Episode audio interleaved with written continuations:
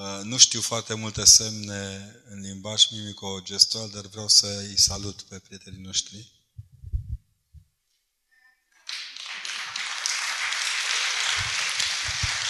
Să le mulțumesc pentru răbdare, pentru că în timp ce noi am ascultat și am plâns, ei doar au plâns. Să le mulțumesc nevăzătorilor că ne văd, surzilor că ne aud, cu alte cuvinte, șchiopilor că au venit până aici, vă spun eu pe proprie experiență, mai că facem exercițiul cel mai de preț. Gustăm din împărăția cerurilor. Să știți că așa o să fie. Benedicte îi mulțumesc nu doar pentru emoție, ci pentru faptul că își merită numele. Puțini oameni își, numele, își merită numele așa de frumos ca Benedicta, binecuvântată fiind că atunci când Dumnezeu echilibrează darurile, îl primit e mai mare decât ne închipuim noi că îl de la avem. Vă mulțumesc foarte mult că ne-a strâns la oaltă Soranei, în primul rând, și doamnei director general, celorlalți colegi din direcție, celorlalți colegi din celelalte direcții, care sper să se întâlnească într-o singură direcție. Că în România, din nefericire, ne-a luat multidirecționismul multicultural și meta-aplicat. Să nu zic că ne-a luat ăla că e urât. Uh, și vreau să vă spun că unitatea unei țări începe de la oamenii care lucrează pentru popor, nu de la băieții care manipulează poporul. Și vreau din toată inima să vă rog să rămâneți pe poziții. Oamenii aceștia, care vă însățesc astăzi în conferință, au nevoie de unitatea serviciilor, nu doar a celor secrete, ci și a celor vizibile, pentru că nu putem unii fără ceilalți. Nu mai putem să ne batem joc unii de alții. E inadmisibil să purtăm persoane cu handicap într-un proces, într-o sală publică, ca și cum ar trebui să mai fie răstignit și tamponat odată pe trecerea de pietoni ca să vadă justiția română. Dacă e chioară, să stea acasă. Că ăștia alți, care sunt răniți în văzul lor, în auzul lor și în sănătatea lor, au dreptul de a nu mai fi ceilalți orbi la orbi, surzi la surzi, muți la muți și șchiop la șchiop. O țară nu-și poate reveni decât dacă ne revenim toți împreună și nu ne mai batjocorim unii pe alții. Că tot vorbim de deschiderea minții, de aici am vrut să deschid conferința. Vă mulțumesc celor veniți împreună cu noi astăzi, dar și celor care vă însoțesc. Eroii voștri știu că sunt cei care vă stau aproape, nu cei care vă stau împotrivă. Ăia de vă stau împotrivă sunt contra eroii tuturor. Să fie sănătoși. Ați văzut că unii ne taie, ne mai lipesc, iar ne taie, iar ne lipesc, iar ne cresc fluturași, iar se taie aripi la fluturași. Slavă Domnului că nu stăm pe banii lor, ci pe dragostea celor de lângă noi. Evanghelia de astăzi mi-a ridicat mingea la fileu. Pentru că în Evanghelia de astăzi sunt invitați la o cină trei prieteni. Trei prieteni la fel de bogați ca cel care făcea cină. Că altfel nu se explică. Numai că în timp ce sunt chemați, veniți, totul este gata, semn că a existat și o chemare înainte. Vedeți, băi, că vă chem în data de la ora de la o cină. N-aveau telefoane mobile, dar aveau uh, furier mai rapizi decât avem noi. Unul spune că și-a luat pământ, ieri am zis țarină, dar să nu se gândească cineva la țarină după aia. Că nu toți au șansa țarinei, nu? O țărână, și-a luat o țărână și trebuie să o vadă, ca și cum pământul ți iei de azi pe mâine. Pământul ți iei după ce te gândești un pic. Nu erau ca noi acum, luăm pământ fără să știm ce luăm. Celălalt își cinci perechi de boi, adică cinci mercedesuri deodată, cam atât costau, ce-o fi fost în mintea lui să-ți iei cinci perechi de boi fără să-i vezi? E clar că și asta e fals în acte publice. Iar cel de-al treilea a zis că se însoară. Tocmai atunci, domne, extraordinar, în clipa aia, în momentul ăla. Nici mai devreme, nici mai târziu. S-a însurat exact când trebuia să fie la cina la care și-a dat acordul că este. Ca să citez într-un clasic în viață, ghinion, pentru că în timp ce unii ratează cina, primesc cina șchiopii, surzii, orbii, adică împărăția cinei se deschide către cei care o merită cu adevărat. Cu un singur argument și cu o singură subliniere, ei locuiau în cetatea celui care făcea cina. Adică e Hristos boier mare și face masă, dar doar pentru cei care sunt în cetatea Lui, pe străzile Lui, sub autoritatea Lui. Nu se chine să tragă pe nimeni la cină, nu obligă pe nimeni să vină la cină, ci doar deschide ușile și ați văzut în Evanghelia de azi, ne spune așa de simplu, că deși îi chemase pe toți, sluga se întoarce și zice stăpânului, stăpâne, tot mai e loc. Ce cină făcuse omul ăla? Că unde erau trei invitați, mâncă sute. Așa flămânzi or fi fost cei de atunci? De curând am aflat o rugăciune foarte frumoasă, pe care mi-ar place să o rețineți. Într-o mănăstire în apropiere de Emaus se rostește această rugăciune ce Doamne, dă pâinea cea de toate zilele celor care n-au pâine și dă-le poftă de mâncare celor care au pâine. Lumea de azi nu suferă din lipsă de pâine, ci din lipsa dragostei de cordiali- și a cordialității cu darurile pe care pâinea le aduce în viața omului. Nu mai suportăm să mâncăm lucrurile normale. A zis că în ultima vreme, când vorbim la televizor de postul Crăciunului, tocmai atunci masterchefii sunt cei mai buni în a face tot felul de potlogării mâncătorești. E drept că ei măcar ne învață să mâncăm carne. Alții ne-au învățat să ne mâncăm între noi. Se pare că le-a ieșit.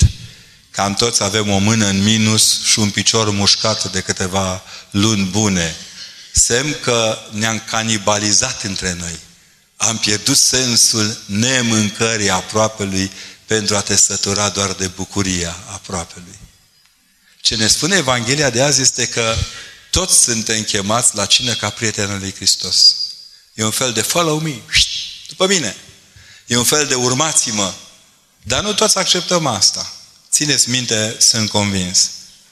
Ăștia mai bătrâni, mai ales care am făcut școala aia veche și prăpădită românească. Noi au auzit de un scriitor care se chema Ion Creangă. Am auzit că e scriitor român totuși. Și el ne zicea într-o poveste despre două fete, fata moșului și fata babei, cum reacționează fata babei când e pusă să facă exact același lucru ca fata moșului. Cum să murdăresc eu mânușițele de la mămuca și altele de felul ăsta.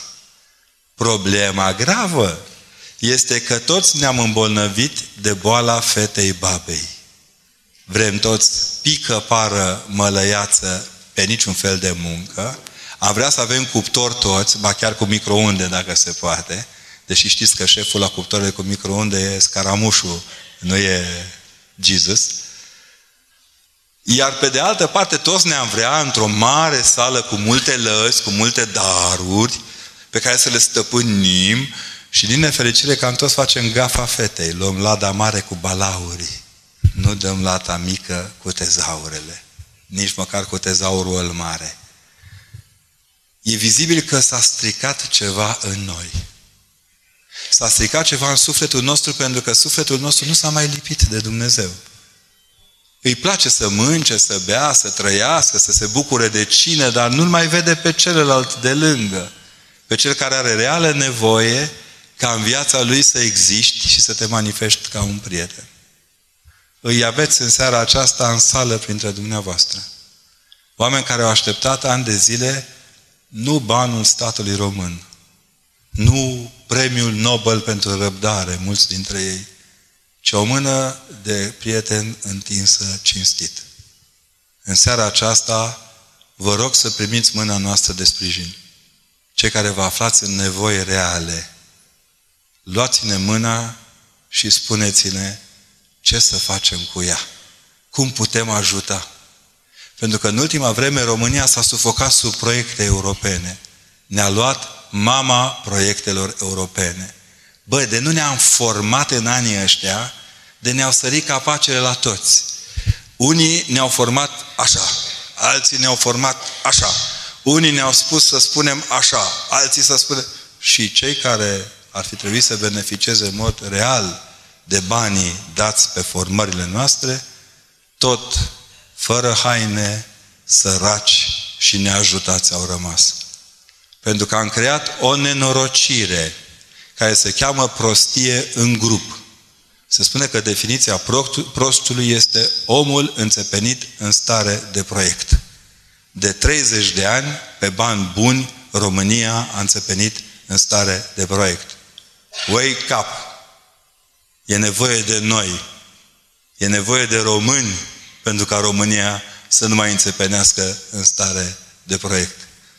Deci, exercițiul de a ne deschide mintea și inima înseamnă, de fapt, deschiderea ochilor, rostirea adevărului, ascultarea suferinței și părtășia la suferință cu ceilalți. Toți din jurul nostru, oricât ar fi de sănătoși, au nevoie de ajutor. Oricât ar fi de plini, ar avea nevoie de ajutor și ei.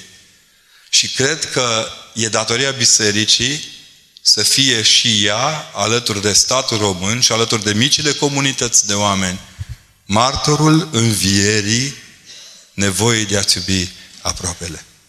Nu există lege să ne învețe asta. Ați văzut că au încercat să ne dea lege să iubim imigranții sau emigranții. Citiți cum vreți. Sau o lege să ne iubim unii pe alții. Pe bune? Există o astfel de lege? Singura lege conform căruia putem reacționa e aici. Dar nu mai citim. Nu mai stăpânim. Nu mai citim că dăunează grav sănătății. Că aici se spune când devii foarte iubitor de uh, hamboare pline, nebune în seara asta. Vai, de mine nebune, nici nu mai avem voie să zicem public. Nesistematizatule, în seara asta se va lua de la tine sufletul și simțiți? Noi suntem convinși că a face carieră e lucrul cel mai important. Iar Hristos ne spune că cel ce nu-și iubește pe aproapele ca pe sine însuși e mort. A dat o boală celebră în români, șefita acută. Nimeni n-a înțeles că funcția e mai scurtă ca viața. Unii cred că dacă îi îngropăm, rămân toți șefi. Aliluia!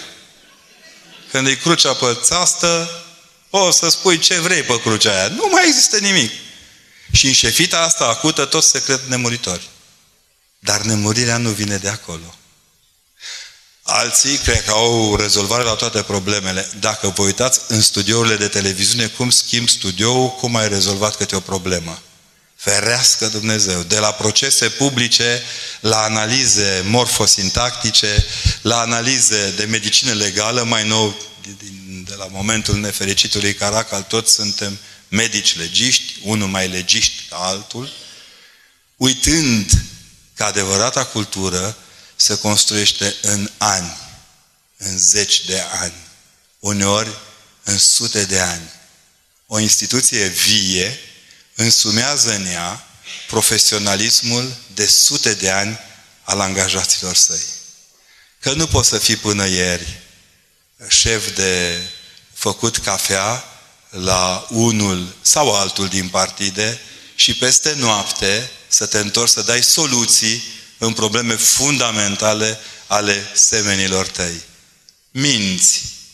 N-ai nici de unde știi, nici cum rezolva, nici cum construi o soluție care să-i vizeze pe oameni. Deci primul mod în care ne putem deschide mintea este să nu ne mai mințim public unii pe alții. Să nu mai comunicăm anapoda păreri personale ca fiind fundamentale și inalienabile. Al doilea lucru pe care te obligă să-l trăiești deschiderea de minte, ține de deschiderea ochilor odată cu mintea. Părintele Teofil, celebrul nostru nevăzător, când a fost întrebat dacă o să-i fie greu să moară, a zis, nu, dragă, că eu nu trebuie să închid ochii. Trebuie să învățăm să privim către cei care au nevoie de noi fără să-i umilim în nevoia lor. Uitați-vă cum trec stupizii pe lângă oamenii aflați în nevoie. Cum se uită de sus. Cum privesc ei așa câte unul în cărucior. Nu, ce bun sunt ei pe două picioare. Două picioare fără un creier bun nu valorează nimic. Să fim serioși. Așa cum, așa cum, iarăși, sunt convins că știți, nu e suficient ca să auzi, ca să și asculți. Țara are nevoie de oameni ascultători, nu doar de oameni auzitori. Deci al doilea lucru pe care aș vrea să vi spun că ți-l dezvoltă deschiderea minții este empatia. Adică mai mult decât simpatie. Să zici, a, da, mi-e simpatic vecinul ăla fără mâini. Nu-i suficient.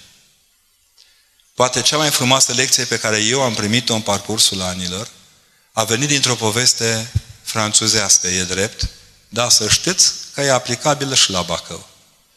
Se spune că în retragerea aviației americane de deasupra Parisului s-au dus americanii să dea cu niște parfum peste Paris în 44 și încărcați cu fiolele mari de parfum, tone de bombe se întorceau către ocean și să nu cadă, le-a aruncat și ei în locuri unde nu era nimeni. Doar că au căzut una dintre ele pe o veche bazilică catolică din vârful munților, i-au spart acoperișul, au făcut praf acoperișul, au dărâmat sigur și un zid, știți că bomba nu intră bătând la ușă, dar ce e mai grav este că pe o veche statuie a Mântuitorului Hristos, din lemn de abanos, de secolul III, cine știe cum a ajuns să tocmai acolo în vârful munților, care îl reprezenta pe Mântuitorul Hristos cu amândouă mâinile binecuvântând, înainte de înălțare la cer, cam cum fac arhiereii noștri când dau binecuvântarea cu două mâini, i-au rupt mâinile Mântuitorului. Bomba i-a rupt doar mâinile. Rămăsese Hristos fără mânuțe. Domne, problemă mare. Au cercetat, au chemat restauratori de artă. Sper că ai lor nu costă cât ai noștri. Au chemat cercetători, au căutat lemne, cum să facă, cum să dreagă, ce să aplice, ce să aplice, cum să salveze statuia. Mai ales că vă dați seama, ați văzut că la țară, și cum România toată e un sat mare, inclusiv la oraș, ne legăm de lucrurile care le avem în biserică și trăim împreună cu ele. Acolo ne cununăm, ne creștem copiii, ne botezăm.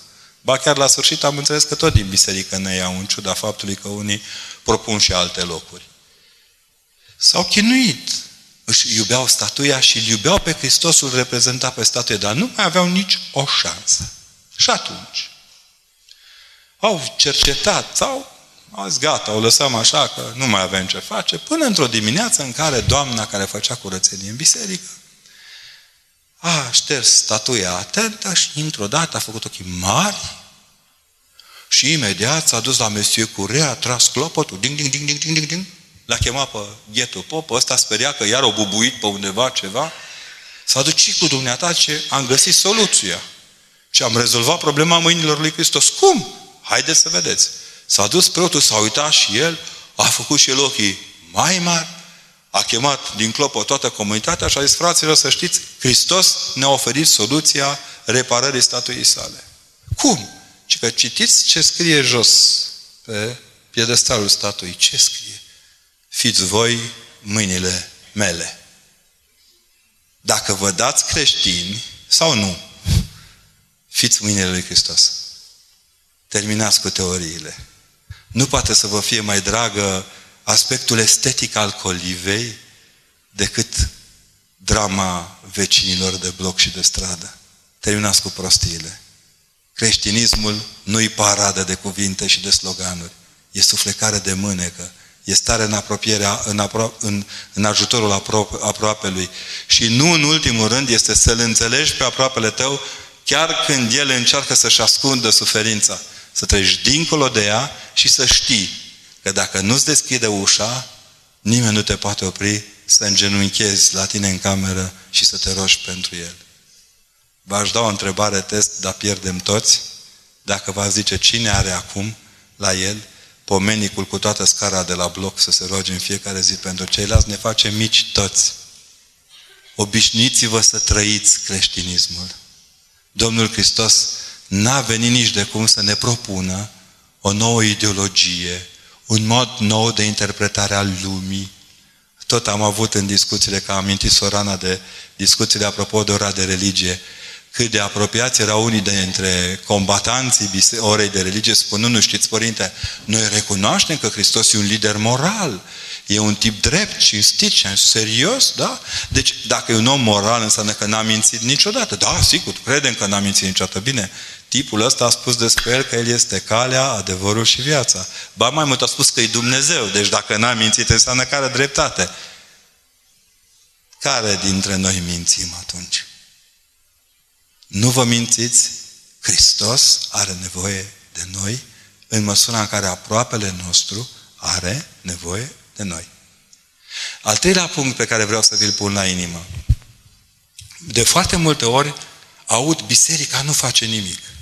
N-a făcut aia, n-a făcut aia la altă. Dumne, acum, ei ne-au confundat multă vreme cu pompe funebre. Dacă ne-am spune că totuși am îngropat oamenii, ar zice, păi da, la bani, lasă, așa că știm noi. Dacă ne-am spune că am avut spitale și avem spitale bisericești, ar zice, astea sunt povești. Biserica e mută și atentă la ce vestește, pentru că există un principiu în ajutorarea aproapelui care trebuie aplicat inclusiv de către cei care lucrează din plin la ajutorarea aproapelui. Un bine făcut din orgoliu și cu trâmbițe nu mai e bine. E doar reclamă. Când vrei să faci binele, îl faci tăcut, corect, cinstit și rapid. Și o faci cu căldura sufletească de care celălalt are nevoie, prin care celălalt se încarcă la bateria inimii de lucrul cel mai de preț. Nădejdea că poate trăi cu fruntea sus. Am simțit-o de câteva ori pe pielea mea, lucrând într-o vreme cu uh, domnișoarele care erau folosite în scopuri uh, deloc foarte corecte de către unii dintre băieții ăștia deștepți, care oricum i-au rămas deștepți și ne-am picat de fraier de fiecare dată.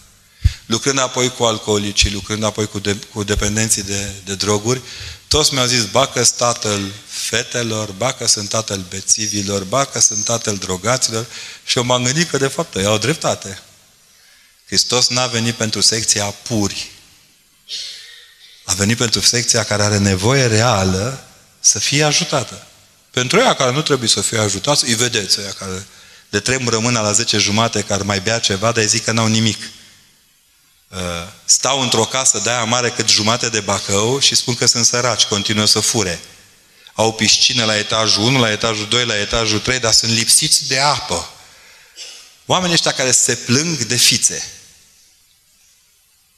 Pentru a identifica corect omul de care ai nevoie, de care ai nevoie real să poți să-ți faci lucrarea de, de ajutorare, să știți că e nevoie să cunoști oamenii să-i apreciezi indiferent de starea în care sunt și niciodată, nicio situație să nu-l trădesc pe niciunul dintre ei. De 20 și ceva de ani de când lucrez practic mai mult, dincolo de reverendă, dacă vreți, la întâlnirea cu celălalt, am învățat că, de exemplu, asistența socială nu e confesională. Omul la nevoie n-are confesiune. Omul aflat la ananghie N-are preț social. Nu săracul e sărac și bogatul e bogat. Bogatul poate deveni sărac foarte ușor, iar săracul, chiar dacă se îmbogățește, păstrează o sărăcie în el extrem de periculoasă. Am constatat în același timp că vorbim, de exemplu, de egalitatea șanselor în, învăță, în învățare, dar unii sunt mai egali decât alții. Unii plătesc cam cât n-apucă alții într-o lună pe școală, cât n-apucă el să mănânce într-un an acasă. Suntem egali, dar nu toți. Raportul ultim pe care îl avem a văzut că ne trimite într-o zonă halucinantă, 150.000 de copii cu părinți plecați peste hotare, ceea ce nu e rău. Să ne înțelegem. Nu ăsta e lucru rău. Ci că cei rămași acasă nu sunt puși în mâinile celor care putea să-i crească ci doar în, în, în mâinile celor care îi pot urmări câte un pic până în colț. De la colț încolo, 65.000 de copii se culcă noaptea flămânzi, dorm flămânzi, se trezesc flămânzi și trăiesc flămânzi. Iar noi ne dăm creștini. Noi ne dăm grădina Maicii Domnului. Dacă sunt în grădina Maicii Domnului, în grădina Maicii Domnului nu flămânzește nimeni. Cina e largă, invitații sunt mulți și să știți că nu sunt cei cu ștaifuri, ci sunt cei care în mod real au nevoie de ajutor. Cu alte cuvinte, ați deschide mintea pentru a-ți bucura inima de vederea aproapelui, înseamnă să prețuiești fiecare sărac ce ți iese în întâmpinare. Să știți, bogăția bisericii sunt săracii. Sănătatea bisericii sunt bolnavi. Forța bisericii sunt cei mai neputincioși dintre noi. Cei mai fragili dintre noi sunt forța pe care biserica o are la îndemână. Exemplul cel mai la îndemână? În urmă cu un an, dacă țineți minte, biserica era foarte tare zeflemită la televizor, dincolo de faptul că ești tată, mamă și ai copii, că aproape ți era rușine să ieși cu copiii pe stradă, să zici că ești tatăl copiilor tăi. Ca după aceea de Crăciun, toate televiziunile care ne-au înjurat un an de zile să ne spună Crăciunul este sărbătoarea familiei, bla, bla. Aha. Dar a fost o acuză acolo că biserica este împotriva familiei monoparentale. Trebuie să inventăm cuvinte ca să inventăm minciuni legate de ele. Întrebarea mea dă baraj decât pentru unii, sigur, nu pentru toți. Dar pe iconostasul bisericii nu e o mămică singurică cu bebelușul în brațe? Ne-au spus într-o vreme că nu facem biserica împotriva educației sexuale. Ba chiar am auzit-o pe o doamnă foarte supărată. Și cred că și-a menținut supărarea. Că biserica este împotriva educației sexuale și învață pe copii că îi aduce barza. Și azi, Doamne, ai văzut în biserică crescătorii de berze, două încolo de treabă. De verze, hai, mai treacă, meargă, că nu sunt toți popii copți. Dar de berze. Și ai zis, Doamne, să mă iertați că vă întreb. Știți altă instituție care are ca etalon de virtute o mămică și un copil? N-avea la dumneai toate cuvintele dicționarului român, că ea studiase numai în engleză. Mă gândeam în timp ce vedeam cum se chinuie președintele și secretarul general și doamna psiholog, oare n-ar fi mai bine să facem pe bune acum o oră de limbaj mimico-gestual decât șapte limbi într-o oră? Not speak English Chiar așa e. Nu ești român dacă nu vorbești bine engleză? Pe bune? Nu ești român dacă nu știi franceză ori spaniolă? Păi, ai noștri, Doamne iartă, ăia de acuzăm că nu-s români, vorbesc toți în alte limbi. Italiană, spaniolă, franceză, germană, ba chiar nederlandeză, care e o limbă ungurească cu ștaif german, cam așa. Cu alte cuvinte, ceea ce am avea nevoie ar fi limbajul în care să ne înțelegem unii cu alții, nu unii împotriva altora.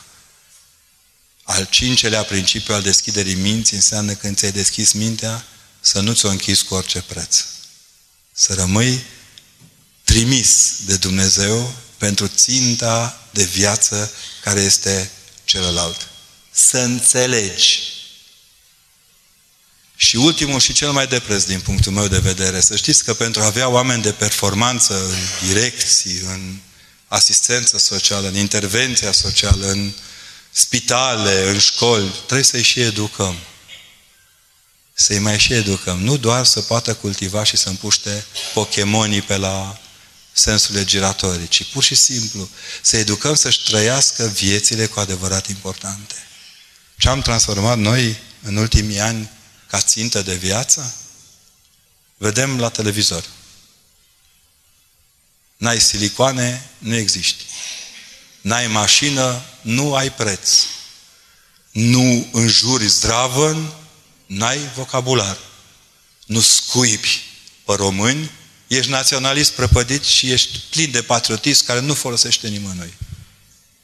Europenismul României a început cu mult înainte ca Europa să fie unită. Vin dintr-un oraș în care mare majoritate a preoților luminați, a învățătorilor și profesorilor luminați, făceau un pic de școală la Budapesta, se desăvârșeau în școală pe la Leipzig, pe la Berlin, prin Pavia, oricine știe mai pe unde, și se întorceau acasă, nu ca să facă pe deștepții, ci pentru a dovedi celorlalți cât de importantă este susținerea de care au dat dovadă acasă, pentru ca ei să poată face față afară. Astăzi, orice absolvent de un sfert de oră într-o universitate, chiar la poartă acolo, își, face, își notează formularul de înscriere la câte o facultate, se întoarce repede de un sfert de oră în țară și de lecții despre cum trebuie să ne educăm copiii, despre cum trebuie organizat învățământul. Sunt și unii oameni care chiar știu ce zic, dar unii săracii n-au stat la catedră niciodată. Mesajul meu este acesta. Dacă vreți să ajutați oameni, învățați să ajutați oameni fără să-i reniți. Nu transformați în cerșetori pe cei care au nevoie de ajutor cu orice preț. Obișnuiți-vă să dați cu demnitate unor oameni care își trăiesc cu demnitate dramele lor. Spun asta întorcându-mă la cel mai de preț program social pe care îl avem la îndemână și care rămâne Sfânta Scriptură. Să știți că îmi pare rău pentru toți politicienii români din ultimii 30 de ani. Nema lectură din Scriptură. Dovadă? Unii chiar ne-au propus fericirea, deși Hristos ne-a dat nouă fericire, aproape 10, plus asta de azi. Fericiți cei, cei care prânzesc în Împărăția lui Dumnezeu. Unii ne-au promis că vor fi lângă fiecare dintre noi, de ți era frică să ieși afară pe coridor, că poate te lovești. Alții ne-au făcut normal de parcă avem pastile de normalitate în, în farmacii.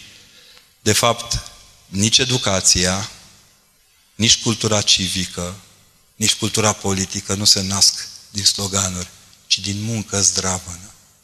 Vă rog frumos să munciți de dragul celor care au nevoie să fie asigurați că nu îi lăsăm pe cale. De câțiva ani mă rog cu minte și spun așa, Doamne, nu pentru noi, nu pentru noi, ci pentru bătrânii și copiii pe care avem de întreținut. Miluiește-ne pe noi. Dă-ne nouă pâinea cea de toate zilele, nu ca să mâncăm, ci să-i ajutăm pe ceilalți să învețe bucuria de a fi la masă împreună cu noi. Asta spune de fapt Hristos în Evanghelia de azi. Și de fapt ne trimite de la biserică direct acasă să luăm prânzul în familie. Cu iPhone-ele puse deoparte, cu televizorul închis, fără radio pe fond, ci noi, între noi, cu zupa între noi, de dragul restabilirii echilibrului fiecarei familii în parte. Așa vom putea reface familia românească dacă ne reluăm bunul obicei de prânz de duminică împreună, de privit la un film în aceeași direcție, de citit măcar din când în când aceleași cărți și de a stinge televizorul la știri. Pentru că nu-i nimic mai dureros nu nimic mai dureros și mai dezechilibrant pentru sufletul unei familii decât să vadă la nesfârșit ploconeala în fața ratărilor ca o normalitate de comunicare. Sigur că acesta e doar protextul pentru puținele minute pe care le mai avem la îndemână pentru a putea povesti împreună. N-am cum să vă mulțumesc nici că sunteți aici, nici că trăiți ceea ce trăiți și prin tot ceea ce faceți ne ajutați să vedem pe Dumnezeu în acțiunea Lui cea mai de preț. Dar vreau să vă spun ce am învățat în urma unui proiect extraordinar de interesant desfășurat în favoarea femeilor și bărbaților bolnavi de cancer, cărora am reușit la un moment dat, împreună cu câțiva prieteni, să le oferim un loc unde să-și plece capul. Când prima femeie a intrat în centrul acela pe care l-am pus la dispoziția lor, unde nu se face altceva decât să stea la o cafea, să povestește, dacă vrei să te odihnești un pic, te odihnești. Că noi n-am învățat să-i odihnim pe oameni după terapie. Îi trimitem repede acasă. E bine, povestind cu femeia aceea, și-a făcut cruce și a zis, n-am crezut că în România se poate întâmpla așa ceva. În timp ce ea era bucuroasă, vecinul de dedesubt se plângea la o direcție că el nu poate sta cu canceroșii în aceeași clădire. A trebuit să luăm aviz epidemiologic. A trebuit să ne ducem să negociem cu directorul direcției, cu inspectorul din direcție, cu subinspectorul din direcție, cu sub, sub, subinspectorul din direcție, ca să le spunem, băi, oameni bun, veniți-vă în fire. Cuvântul canceros n-are ce căuta într-o cerere decât dacă este patologic și cererea și conștiința omului aflat în slujba statului. Avem obligația de a evita comportamentele patologice ale delaționiștilor de bine. Atât de buni delatori au fost în vremea cealaltă, încât acum, pentru că n-au ce pârâ, părăți binele făcut, domne. Sunt porniți să strice puținul bine care există cu orice preț. Dacă ai adoptat un copil, ți arătă ție, mă deranjează cum calcă, mă deranjează cum mestecă, mă deranjează cum merge. Dacă ai vreun bolnav în casă, ferească Dumnezeu, ferească Dumnezeu să parchezi vreun uh, cărucior la etajul 2 într-un bloc. Te înjură ea de te rup. Sau să ai un copil autist care face 14 km pe zi într-un hol, tot blocul delaționează. Am învățat de la o mămică cu un copil cu autism crunt, părinte, nu știu zău cine e mai bolnav, copilul meu sau vecinii mei. Iar eu am zis, în mod cert, vecinii dumitale. Dar în timp ce pentru al tău avem nădejde că se face bine, pentru vecinii tăi nu mai avem nicio nădejde ca să ar mai putea face bine. Și un ultim punct, că mi-a venit acum în minte, nu de alta. Închei povestea cu o altă poveste. Într-o biserică catolică, într-o parohie catolică. Știți că acolo, la părinții catolici, la prietenii catolici, se botează copilul, se lasă o perioadă de timp, face școală de cateheză, este întrebat, este... Și apoi este miruns și împărtășit. I-ați văzut pe stradă, sunt convins, la prima comuniune, fetele în miresuci, băieții în mir, nu-i rău să se vadă de mire și de mireasă de mici. Nu de la 12-14 ani conform unor tradiții, ci exact cum trebuie să se vadă. În timpul pregătirii copilului, copiilor respectiv pentru a primi mirungerea episcopului și pentru a primi prima împărtășanie, în sala de cateheză era și un copil cu un autism cu spectru foarte larg. Se uita la popă, nu-l vedea, bine așa trei sferturi de oameni din biserică. Uh, râdea cu ceilalți copii, dar nu părea că înțelege mare lucru. Când era întrebat câte ceva, nu dădea niciun semn că ar fi înțeles ceva din întrebare.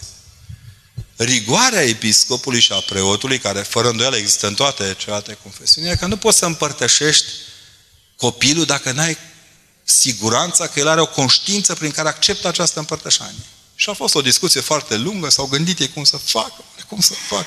Nu. No. Au venit Crăciunul. În sala de Crăciun, copiii au cântat colinde, au răspuns la întrebările catehetului. Aici, în dreapta, unde e părintele, un pic mai în spatele lui, era un presepio. Vai că de la început de când zic povestea, tot Prosecco zic și nu-i bine. Da, e bun și ăla, dar nu aici. Și în spate era un, da, un presepio, unde sigur că era un bebeluș mic de lemn, Mântuitorul Hristos, Maica Domnului, boi erau tot unde avem și noi, dar restul erau aici.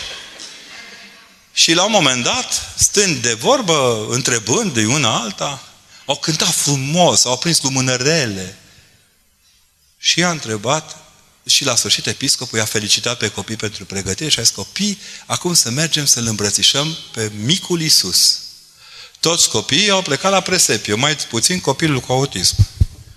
El a plecat spre Sfânta Masă unde era tabernacolul cu împărtășanie. Era singurul care a priceput unde e Hristos, de fapt.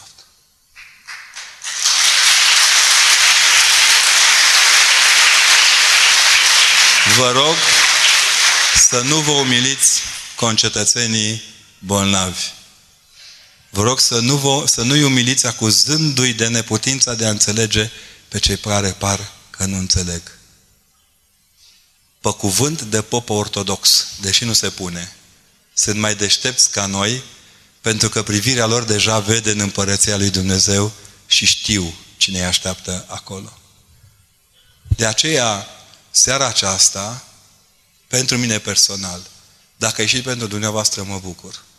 Este o punere a kilometrajului pe zero.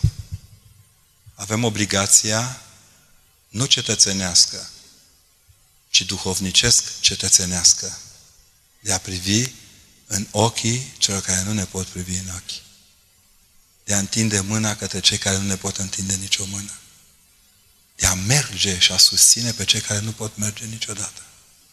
Și de a nu uita pe niciunul dintre noi. Sunt în delta force al bisericii. Nu avem dreptul să lăsăm pe nimeni rănit în urma noastră. Împărăția cerurilor se ia cu asalt. Iar uneori seamănă cu ceea ce ne-a spus Evanghelia azi. Cu o cină la care sunt chemați unii care țin mai mult la pământ decât la prietenie, alții care țin mai mult la boi decât la prietenie și alții care s-au nefericit de două ori. S-au și însurat, au și uitat de prietenie. Fiți puternici pentru că ispita de a face răul întotdeauna e mai mare decât bucuria de a face binele. Dar când faci binele, ispita dinainte nici nu mai contează. Vă mulțumesc. E o întrebare aici, cum să fiu hotărât? Apare de mai multe ori și hotărât și hotărât. Trebuie să vă hotărâți ce sunteți, da? Uh, nu putem fi hotărâți decât dacă luăm o hotărâre. Și ca să iei o hotărâre, trebuie să ai de partea ta pe cel care ajută hotărârii. Vă dau un exemplu. Nu încercați de unii singuri să ieșiți din păcat. Nu iese. Din prostie nici atât. Nu, nu trebuie să vă scrieți într-un grup de influență ca să influențați lumea. E suficient să vă lipiți de Hristos. Dacă stați lipiți de Hristos, vă crește hotărârea. El este cel mai bun crescător de tensiune, dacă vreți, fără să afecteze tensiunea. Dacă o persoană dragă vrea libertate și știi că asta îi face bine, dar îți pare că o vei pierde, cum trebuie să procedat? Cu răbdare. Să-i dați libertatea. În general, părinții au boala asta de a crede că ați văzut că multă vreme în România s-au construit case cu 8, 9, 12 camere pentru copilul 1, 1, unu, că nu putem face jumate. Unu, da? Adică niște expandări de astea, de parcă copiii sunt obligați să stea cu părinții. Ba, din contra, zice. Dar uh, a da libertate celălalt înseamnă a-i acorda încrederea că te iubește și după ce e cu spatele la tine. Uh, o rețetă pentru mântuire. Nu cred că există. Citiți corect acolo că ce să-L iubești pe Domnul Dumnezeul tău din tot sufletul tău și din toată inima ta și pe aproapele tău ca pe tine însuți. Știți ce mi-a plăcut când au cântat părinții? Că v-au adus aminte că aveți suflet. Bă, afon să fii la muzică și tot cânti un colind. Se că biserica nu prețuiește doar pavarotismele, ci și oamenii normali. Are importanță că lui Dumnezeu te rogi? Da. Sfântul Grigorie de Nisa spune așa că nu tot cel ce zice Tatăl nostru se referă la cel din ceruri. Uh-oh. Da? că sfatul pentru îndepărtarea depresiei le-aș da celor care să uite de sus la cei care sunt bolnavi de depresie. Ei au nevoie de noi. Ei nici nu știu că medicamentele nu vindecă depresia, doar o ameliorează. Vindecarea depresiei se face prin trăirea iubirii. Atât. Încerc să fac bine celor din jur, uneori reușesc, uneori nu. Însă cum să fac să știu ce vrea Dumnezeu de la mine încât să pot simți că am o misiune îndeplinită? Nu o să simțim niciodată. Deci când veți constata că aveți misiunea îndeplinită, să vă puneți probleme. Deci unul care crede că le-a făcut pe toate, îi bai. Nu știu care e spitalul aici, la noi e spitalul de psihiatrie. E chiar o boală să crezi că ți-ai îndeplinit misiunea. Doar între ofițeri când își întorc acasă. Știți când se ocotește un comandant că și-a îndeplinit misiunea la aducerea trupelor în unitate? Când toți cei pe care ai adus, au adus, pleacă în următoarea misiune. Dacă am făcut păcat în trecut, mancăi, dar nu le-am mărturisit, pot spera la iertare? Sigur. Iertarea e singurul lucru pe bune la care putem să mai sperăm. Nu vi se pare că în rest ne-au cam tăiat toate speranțele? Deci am încercat să fac o faptă bună, dar am făcut un păcat. Știu, zice că a ajuns, a ajutat la pus traverse în biserică și în altar. Ca femeie am intrat în altar. Doamnă sau domnișoară. Uitați-vă bine cine e pictată pe bolta altarului. Trenați cu prostile, nu voi mai luați după televizor. Ia uitați-vă. Cine, cine e șefa altarului?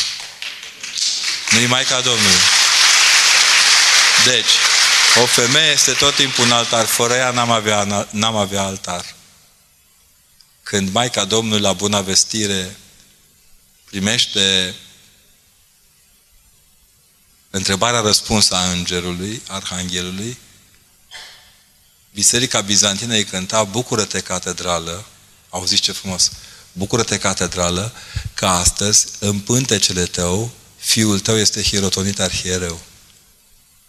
Burticile mamelor sunt pentru a fi altare. Dacă burtica e altar, și mămica intră în altar. Ok? Oricum acolo nu intră nici popa, ați văzut. Preotul nu intră cum vrea el. Mai intră că e un superat pe viață așa. Ăla nu intră în altar, ăla intră la locul de muncă. În altar nu intră decât transparent. Zice, cât de mare e păcatul? Fiți cu minte, cum să nu vă ierte Dumnezeu astea? Cum să fiu, asta e cu hotărâtul, exorcizarea mit sau realitate? Pentru unii mit, pentru alții, credeți-mă, realitate. În general, realitate. Aveam uh, câțiva studenți de ăștia foarte inteligenți și șmecheri. Și spunea, hai, părinte, nu fi așa. Până când vedeau primele două, trei uh, zbârlituri. Veneau despre ața, aoleu, părinte, Piua, noi ce vedeți voi nu există. Cercetătorii britanici au constatat că uh, știți cum e cu dracul ăsta, asta nu-l vezi până îl vezi. Dar și când îl vezi, nu mai vezi nimic. Creșterea, educarea și tratarea de boli grave a copiilor aflați în plasament sunt sau nu fapte de milostenie? În mod cert. Chiar dacă lumea vă ia de proști, continuați. Este bună manipularea în vederea conducerii oamenilor în regulile care nu respectă. Manipularea nu e bună nici cum. De exemplu, era o regulă, eu am lucrat câteva luni la fabrica de cauciuc la noi la Brașov, de aia zic că sunt, am avut și câteva luni de IATC, întreprinderea de articole tehnice din cauciuc. Actorii sunt chiar încântați, cred că de ei vorba, nu. Și acolo spunea că manipularea fără atenție a materialului inflamabil duce la explozii. Te atenționau înainte de a bubui, de obicei bubuia, că tot timpul eram neatenți. Cred că ce trăim noi acum nu-i manipulare. E mai mult decât atât. E prostire. Conform doxologiei ortodoxe, un văduv în vârstă de 39 de ani, după că, nu, nu, nu doxologiei canoanelor, poate, da? Ci că un văduv de, în vârstă de 39 de ani, după câte săptămâni de, câți ani de văduvie poate fi împărtășit. Dar văduvia nu e un păcat, iertați-mă că vă spun. Ne zomă ierte. Măi, oameni buni, uite, n-am discutat și despre acest aspect al asistenței sociale. Să știți că normal, așa ar trebui să fie cinstit, într-o societate normală la cap, inclusiv văduvele ar trebui să aibă un sprijin mai mare din partea statului. La noi au altele ajutor. Da, de exemplu, nu e discriminare de nomen femininum faptul că nu ai chiar toți șefii femeie. Depinde și de capacitate. Nu, nu, nu sexualitatea îți dă capacitatea de a conduce, ci capacitatea de a conduce oferă sexualității tare o valoare în plus. Dar la noi, ați auzit când a ajuns prim-ministru la Sârbi, o doamnă care e domn, imediat asta ne-au spus-o prima dată, nu cei de meserie. Sau pe doamna asta care a ajuns prim-ministru Finlandei, ne-a spus imediat că e dintr-o pereche ea e născută dintr-un bărbat și o femeie, dar crescută de două femei. Nu o mare brânză. Trei sferturi din populația României după al doilea război mondial a fost crescută de două femei. Mama și bunica. Dar pentru ea nu trebuia să facă altceva decât ce fac două femei când cresc un copil. N-ai nicio legătură, de fapt, asta cu calitatea de prim-ministru. Da. Suntem la epoca mai mult decât manipulării. Uh, Ramona mă roagă să ajutăm o colegă de ei bolnavă de cancer, cred că sunt specialiști mai mari ca mine în ajutor aici. Eu stau cu minte și dacă vă pot ajuta, povestim după aceea. Conducătorul poporului este unsul divinității. Aha. E unsul diversității, nu al divinității. Știți? Să știți că uns al, comuni- uns al divinității nu este decât cel care primește ungere din partea Duhului Sfânt. Eu m-aș abține. La toți, în ultimii 30 de ani. În ultimii 60 de ani. În ultimii 61 de ani. Nici nu mai știu încât ultimii câți ani. Ce blestem e pe țara asta? Nu merg la biserică, dar mă rog acasă. Cât de păcat este. E bine și acasă. Slavă Domnului. Mă aveți grijă, știți cum e asta? Când vi se termină benzina din rezervor, nu luați de la prozar. Mergeți la PECO. Da? Adică atunci când nu mai puteți, să știți că vine și un moment de genul ăsta. Oare de ce am ajuns să fim egoiști? Pentru că ni s-a spus că e foarte bine să fim egoiști. Ia aduceți-vă aminte ultimii 20 de ani de educație făcută la televiziune. Poți! Cel mai alb perlan, cea mai bună casă, luați de acelea, egoiștizivați-vă, nici nu știu să dau termenul, cred că nici nu poate traduce săracul. Fiți voi, cariera e cea mai importantă, sunteți buricul pământului. Nu suntem buricul pământului. Și cred că am fost, ne-am și cultivat un pic răutățile astea ale noastre, particulare.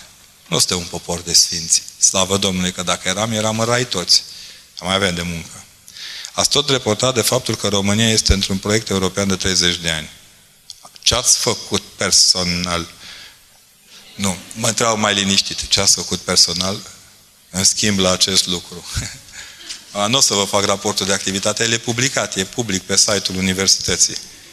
Uh, lucrurile în care m-am socotit că pot să ajut țara au fost uh, o asociație de anti-alcool și antidrog care se cheamă Crucea Albastră din România. Eu sunt președinte. Adică vă dați seama că nu mai îmi trebuie un post de președinte. De 20 și ceva de ani sunt implicat în asta. Uh, lucrez de ani de zile cu copiii cu autism, de ani de zile cu familii în destrămat, ca orice popă. Căutați fișa postului Popii și veți vedea. Proiectul bisericii este meta-european, care în el și cetățeni care nu sunt europeni. Uh, și mai e încă un lucru. Să știți că în viață am învățat că dacă vorbești prea mult, muncești puțin. Unora li se întâmplă să și vorbească, să și muncească. Altora să vorbească doar despre ce muncesc alții. Cum considerați dumneavoastră că ar trebui să se comporte soțul uh-huh, și soția pentru a avea o căsnicie fericită, liniștită și plină de iubire? Cu calm.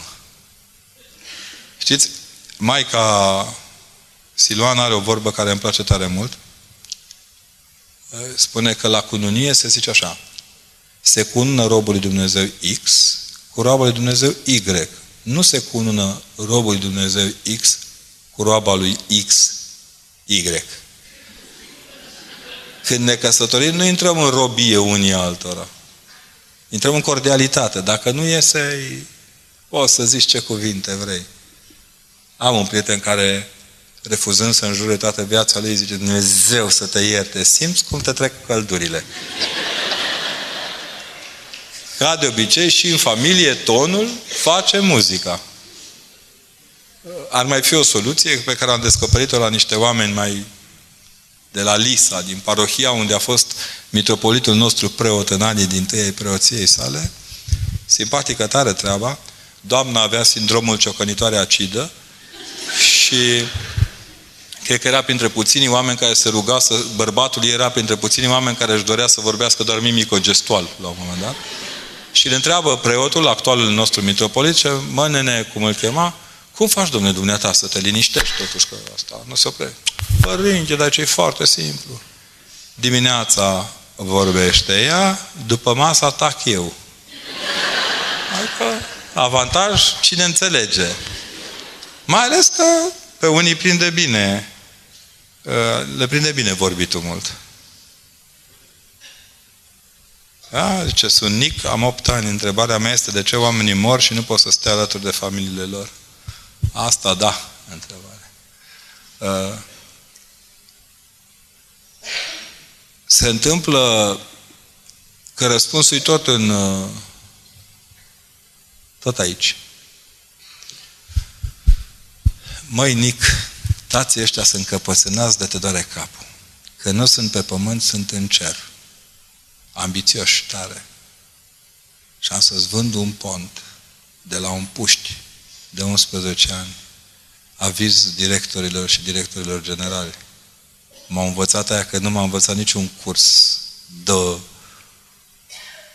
reformare. Un puști mi-a vândut săptămâna trecută cel mai tare pont pe care eu l-am auzit vreodată. se jucau în curtea unei biserici cu baloane. Faine baloanele, de la n-avem noi. Poc!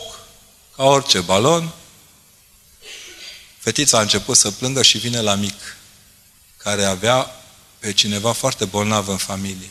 Și bă, nu fi fraieră, nu plânge. Cum, bă, că s-a spart balonul? Da, bă, s-a spart aici, dar în cer s-a umflat un balon pentru un copil bolnav plecat. Avantici, raiul. Deci, tati n-a făcut decât să se ascundă o vreme, până când vă veți vedea din nou. Slavă Domnului că murim. Dacă n-am murit, ar fi nașpa. I-ați întrebat vreodată pe oamenii ăștia de care tragem și trimitem prin Turcia, prin... dacă pe bune chiar își doresc un milion de euro băgați în ei doar ca să se fandosească ea cu cercetările. E dificil tare. Și bine că n-alegem noi. Bine că n-alegem noi. Este o doamnă doctor neonatolog la Sibiu, care m-a impresionat foarte mult, doamna Lidia Ocnean, și zice la un moment dat, doamna Livia, zilele astea, la o întâlnire, zice, singura mea bucurie ca medic neonatolog este că nu mai trebuie să aleg din doi copii care intră la incubator și care nu, ca să-l pot salva. Am două incubatoare. Sau am trei incubatoare. Poate de acolo trebuie să ne gândim ce avem de făcut pentru copii, de când se nasc. De ce există atâtea religii? Pentru că există tot atâtea orgolii. Dar eu zic că, na, multe sunt religii, dar una singură e credință. Spunem foarte des că speranța moare ultima din rațiuni de nădejde pentru a obține sau a se întâmpla ceva frumos în viața noastră. Uh, am un prieten care este priot din Basarabia și este priot în Occident și dânsul le-a spus la copii, băi copii, nu vă măritați cu vreo nădejde, că asta moare ultima. Cu toate acestea, vedem la tot pasul în România oameni sărăciți de speranțe. Cum putem motiva Părinte Necu la nădejdea acelor, acelor oameni? Stându-le alături. Să știți că de cele mai multe ori o îmbrățișare face mai mult decât un ajutor de la stat. Pe bune, dacă și să-l dai la timp și să zâmbești. Uh, eu am fost martor în câteva situații în care oameni s-au dus cu cărucioarele tocmai la direcțiile care trebuiau să-i protejeze sau la primărie, la sectorul funcționăresc și n-ajungeau săracii din cărucior la nivelul ghișeului. Am construit prea sus ghișeurile pentru sufletele oamenilor. Și biserica face gafa asta câteodată. Trebuie să ne motivăm văzându-ne. Dacă nu ne vedem, nu ne motivăm. De exemplu, pe mine cel mai mult m-a motivat să ajut copiii bolnavi de cancer, copiii bolnavi de cancer. Nu vă închipuiți că am făcut studii de Academia Oncologică uh, de la Oxford. Nu, sunt copiii ăia care, pe bune, te iubesc, te pupăcesc și apoi te lasă. Cea mai grea, cea mai grea, mulțumesc, cea mai, cea mai grea încercare pe care am avut a fost cu, cu un băiețel uh, un Ștefanel de ăsta mic, avea grijă mai sa de el și ne pregăt... i-am zis, băi Ștefane, fii atent, vin la tine sâmbătă mare să te împărtășesc. Și ce părinte, mă duc la el, ce părinte, bine ca să vin să mă împărtășesc, că eu noaptea asta mor. Ce ai, bă? Ce mor ca să înviu mâine dimineață cu Isus Hristos. Zic, bă, cu tot teologia ai tu acolo, bravo! Am stabilit noi. Totuși am zis, băi, Ștefan, fii atent că eu am să fiu la televizor să te uiți bine că va fi transmis din curtea catedralei, îți fac cu mâna, o să spun de tine, o să povestesc. Când vin cu lumânarea și cu veșmintele, să știi că și pentru tine vin. Dacă să mă asigur eu că tu n-ai zis ce ai zis de pomană, uite, îi punem lui mame aici într-o cutiuță mică, mică, mică, cu acordul arhiereului meu, că n-a făcut din capul meu, o bucățică mică de împărtășanie și după 12 noaptea mami îți dă împărtășania. Bă, dacă e vrednică mâna popii de pupat a mamei, nu-i descuipată niciun caz și mai ales a unei mame, unui copil bolnav de cancer, fie vorba între noi, să terminăm cu fițuierile astea. Și dimineața, mai, cum s-a făcut 12 noaptea, s-a uitat puștul la emisiune, era încântat ca la un meci de fotbal, nu știu dacă ați văzut copiii uitându-se vreodată la emisiune de televizor, când bat din picioare și se agită și pentru că ei cunosc personajele.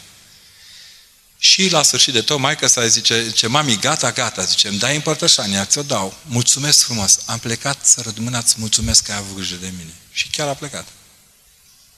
De la copilul am învățat lucrul cel mai important despre boala asta. Nimeni nu moare de cancer.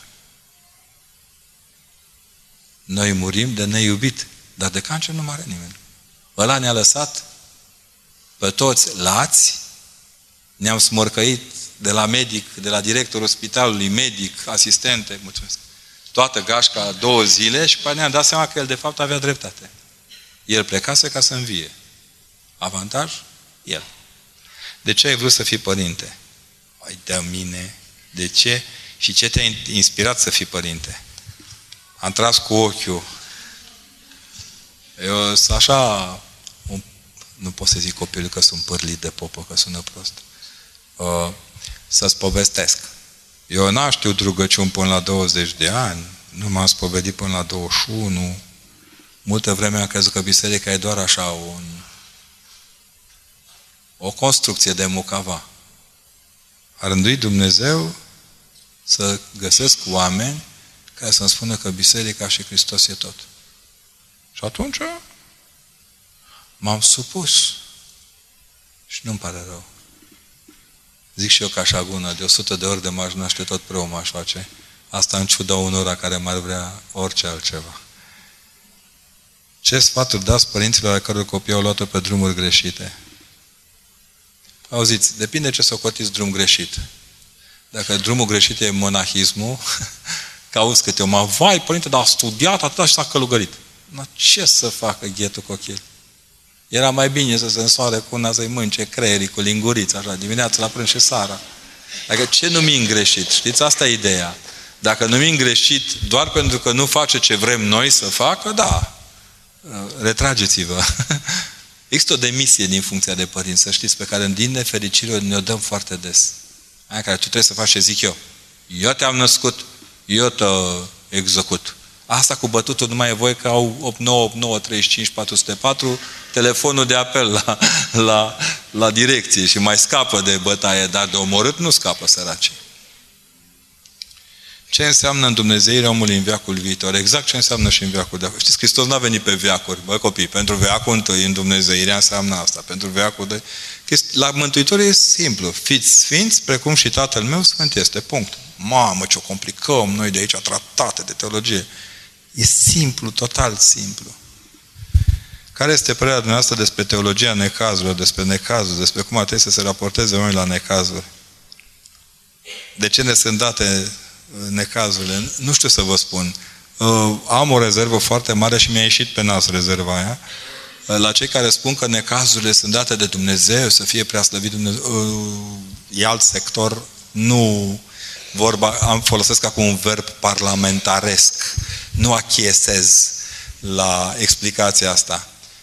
Uh, cred că necazurile sunt niște fracturi de sens în viețile noastre și uneori nu le gustăm.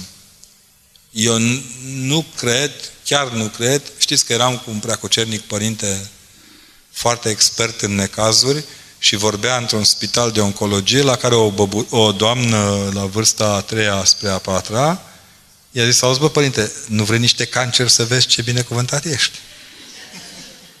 De pe tușă când vorbești, e una. Dar din teren e dificil. Necazurile sunt în mod cert o încercare pentru fiecare dintre noi. Știți ce este interesant? Că suntem morți pe masă, reci, cu mâinile pe chept de obicei, și preotul ambițios om. Cântă binecuvântat ești, Doamne, învață-ne pe noi în dreptările tale. Bă, nu pe mort, să ne înțelegem, dar pe ăștia de rămânem, de fapt ne spune, mă, oameni buni, învățați din viața lui cum să evitați sau cum să creșteți într-o direcție sau în cealaltă.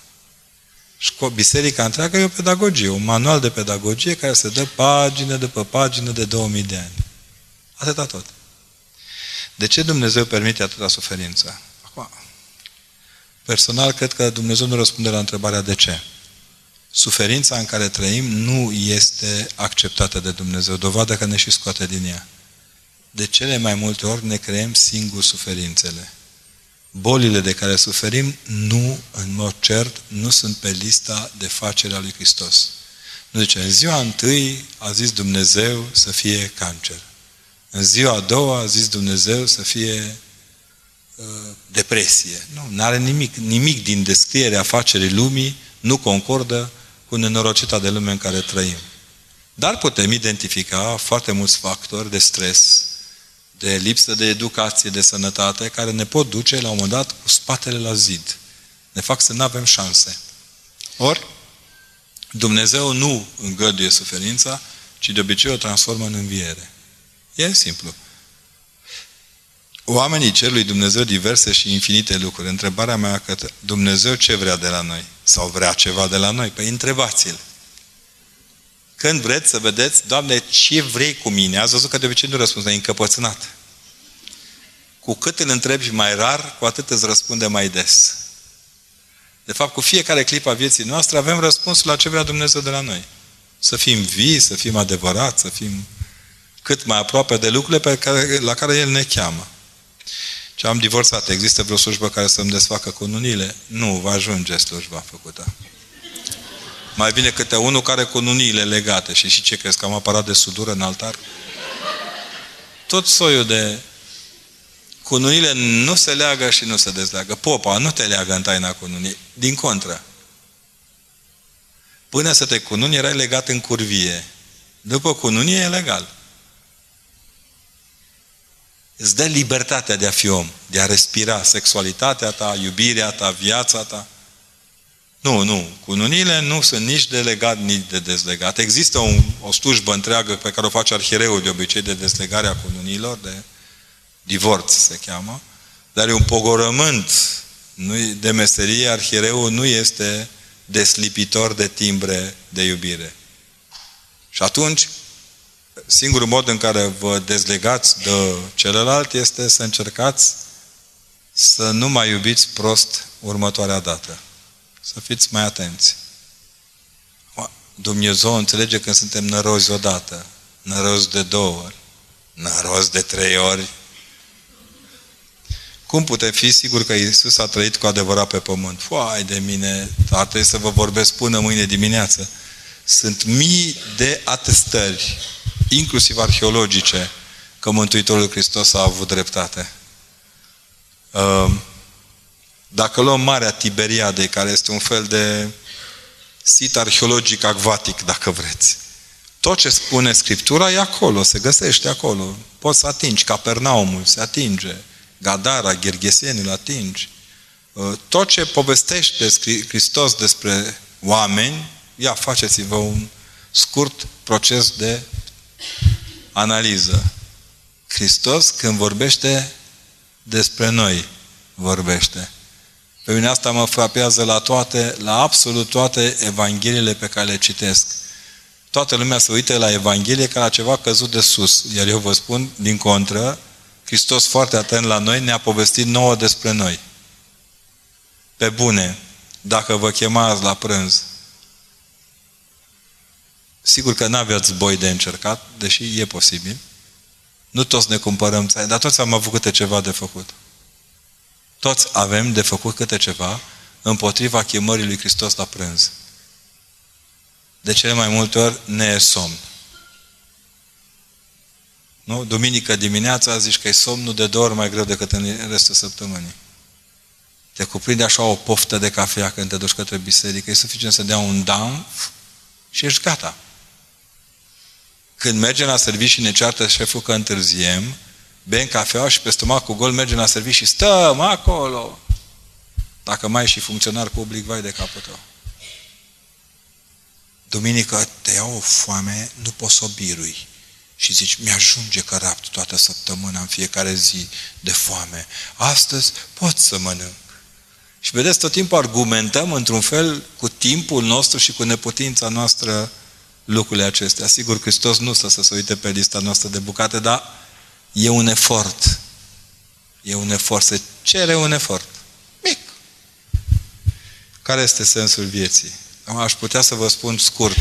Sfântul Serafin de Sarov spune dobândirea Duhului Sfânt. Nu, să vă văz. Sensul vieții, cred personal că este să nu-ți pierzi omenia.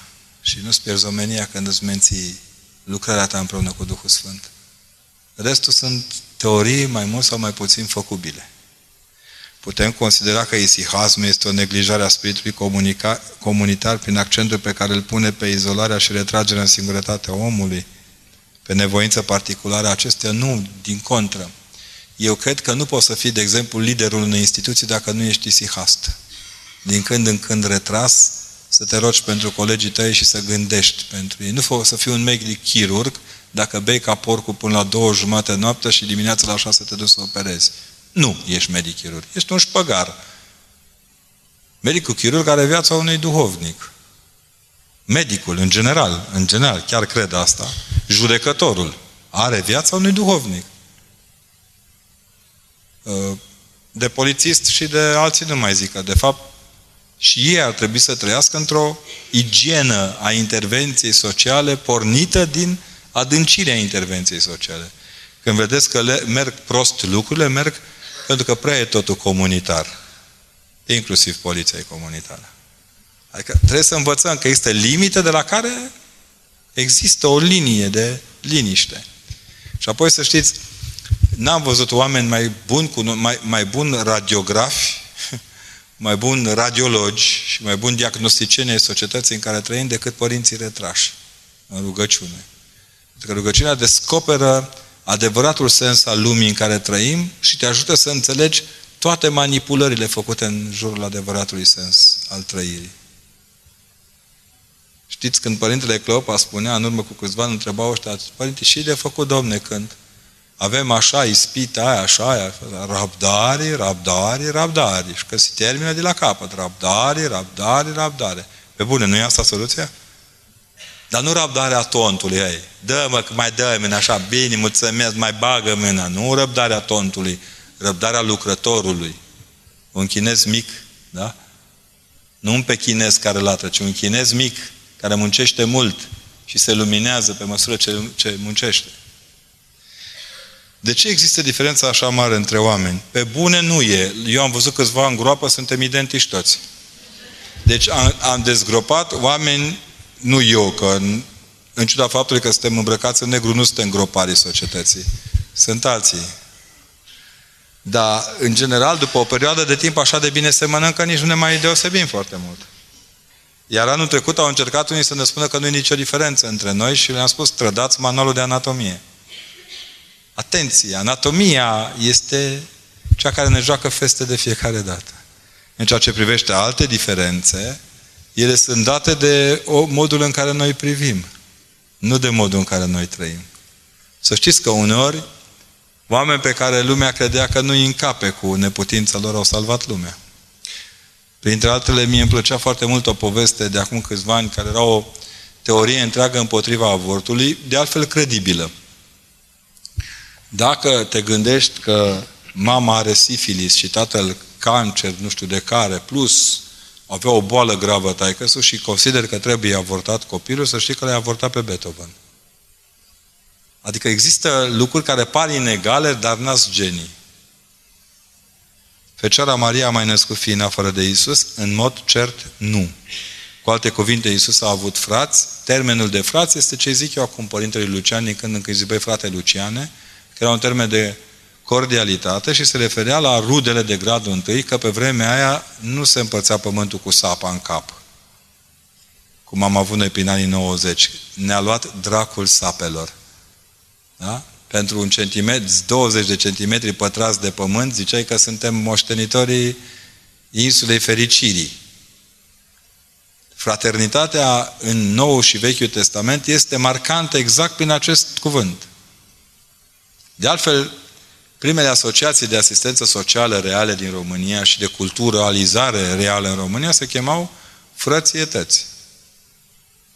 Acum, v-ați întrebat vreodată de ce am inventat atâtea instituții? Din listă de fraternitate. Dacă eram fraterni, nu trebuiau atâtea instituții. Iubirea nu se poate impune prin lege. Revin la ceea ce am spus în degringolada în care se află încă România. Aia degringolada, nu fiți răi. Nu de azi de ieri, nu de alte, ci de aproape 30 de ani. Cum vedeți dumneavoastră rolul Bisericii Ortodoxe în context național și implicit european? Ieșire la un limar real. Păi biserica trebuie să se roage, în primul rând. Să nu se lasă confundată cu nicio direcție. Biserica are rolul ei să se roage. Revin și vă spun, când oamenii ne cer să facem autostrăzi, piloni de pensii, elicoptere, mai avem puțin și popii de mâine face marmeladă. Uh, nu știu ce e biserica. Biserica e corabia mântuirii. Toți cei care pot face autostrăzi, toți cei care știu să facă marmeladă, toți cei care știu educa, dacă stau pe corabia mântuirii, funcționează în virtutea bisericii. Cum vedeți dumneavoastră posibilitatea ca noi, persoane cu handicap, să putem face orașul mai accesibil, deoarece primarul nu ne ascultă? Păi spuneți mai des. Indiferent de culoarea politică, cine trădează persoane cu handicap e un nemernic. Dar spuneți-i. Spuneți-i, domnule, avem nevoie, accesibilitate. Oricum am băgat bani în toate prostiile. Deci care ar fi pașii? Vă spun eu, scrieți ce lipsește accesibilizării orașului și trimiteți inspecția socială peste primărie. În speranța că nu sunt coordonate. Vedeți, de aia nu trebuie politizate conducerile niciunui departament și niciunei direcții de concentrat, că atunci când are, e nevoie să facă, să-și facă datoria, inclusiv împotriva, sau eu zic împotriva totuși, primarilor de același, de același partid cu ei. Să n-aibă mamă, să n-aibă tată, măcar vreo 5-6 ani. Și pe aceea, după ce e pe două rampe nefăcute vreo 280 de milioane și 150 de milioane că n-ai închis și n-ai deschis, sau că ai uitat să faci ceva, te mai cumințești, începi să fii mai atent, să conștientizezi. Nici măcar nu-i poliția asta. Asta este atenție. În toate țările din lume așa funcționează. Toate țările europene au un sistem polițienesc, că asta e sistemul. Atâta ne duce capul pe toți. Vă închipuiți că în Anglia mergă ea cu parfum la... Nu, e tot așa. Peste tot e așa. Nu ne învățăm decât așa. Dacă tu construiești o echipă foarte bună la nivelul județului, în care se cunosc directorii între ei și spun, bă, fii atent, asta e lista mea de obiective, asta e lista ta de obiective și asta e lista mea de obiective. Hai împreună să mergem la, să stabilim cum punem obiectivele astea la punct, ești salvat. Dacă nu... Asta este atacul la structura neurologic, neurologică a României. Fiecare cu propriul interes. Nu merge. Nu se poate. Are păcatul original al lui Adam și a Evei vreo legătură cu sexul? Nu. No. Că pe când au mușcat din măr, nu-și vedeau sexul și nici nu-l conștientizau. După, vedeți că nu și-au conștientizat sexul cât goliciunea. Ia ceva. Da? Care considerați că este rolul recturilor din filocalie sau viețile Sfinților în urcușul duhovnicesc al creștinului Mirean? Este exact cum este cunoașterea legii la orice angajat din statul român. Cum să fii funcționar al statului român, batjocorind legea sau necunoscând-o? Citeam eu undeva că necunoașterea legii nu înseamnă nu, nu ești scutit să iei amendă că tu zici, da, știți, eu n știu legea asta. Asta e problema ta, nărodul e nărod, indiferent de palier. Filocalia și viețile Sfinților sunt repovestirea Evangheliei la nivelul bătăii inimii noastre. Asta e lucrul cel mai interesant dintre toate. Știți că în timp, după ce faci mult, citești mult la teologie și înveți și dai examene, către sfârșitul carierei sau către maturizarea carierei teologice, te îndrăgoștești subit de două subiecte, Scriptura și viețile Sfinților. Asta e. Nu-ți mai trebuie nimic după aia întrebarea unei fetițe de șapte ani. Dacă noi ne tragem din Adam și Eva, asta înseamnă că suntem frați cu toții? În Dumnezeu, da. Da. Zice, ce aici? Vorbiți-ne, vă rog, despre teoria dublului adevăr în cadrul ecuației Dumnezeu-știință. În cunoașterea adevărului despre puterea intervenției instanței supreme Dumnezeu și acea știință în evoluția omului și altor urmă, o ziți eu, pe partea asta cu bolile nu le am. Asta cu dublu adevăr e numai în capul unora. Adevărul este unul și inalienabil. Când adev... un, un, un uh, mare filozof materialist dialectic, Mihai Ralea, avea o vorbă cât o sută. Dacă adevărul meu nu-i tot una cu adevărul tău, înseamnă că nu e adevăr. Deci, uh, nema double. În general, tot ce e dublat iese prost.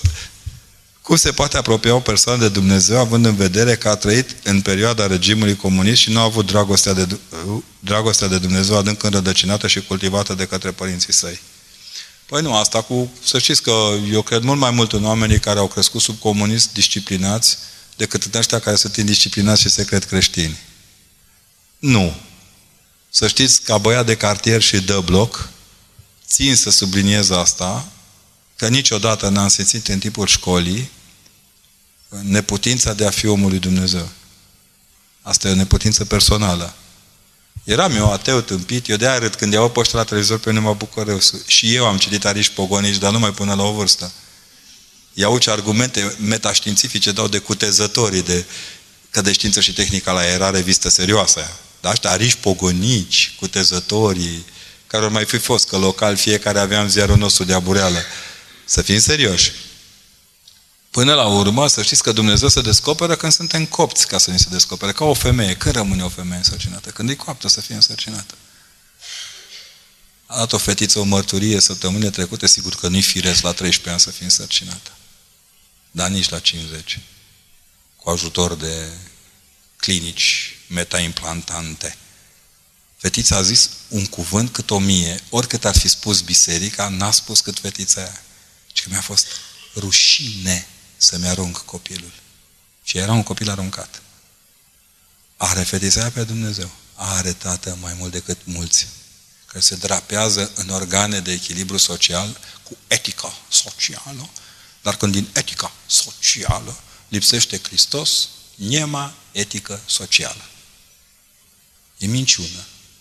E lipici. Deci, țineți-vă tare de Hristos. Restul sunt povești.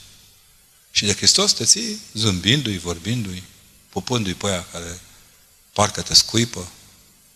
Faceți odată exercițiul ăsta cu care vă întâlniți primul și vă înjură, mergeți mai departe, zâmbiți și dați slavă lui Dumnezeu. Nu, nu vă întoarceți după următorii trei pași să ziceți ce gândiți. Mergeți mai departe. În plan socio-spiritual, în orice localitate, preotul este un actor comunitar.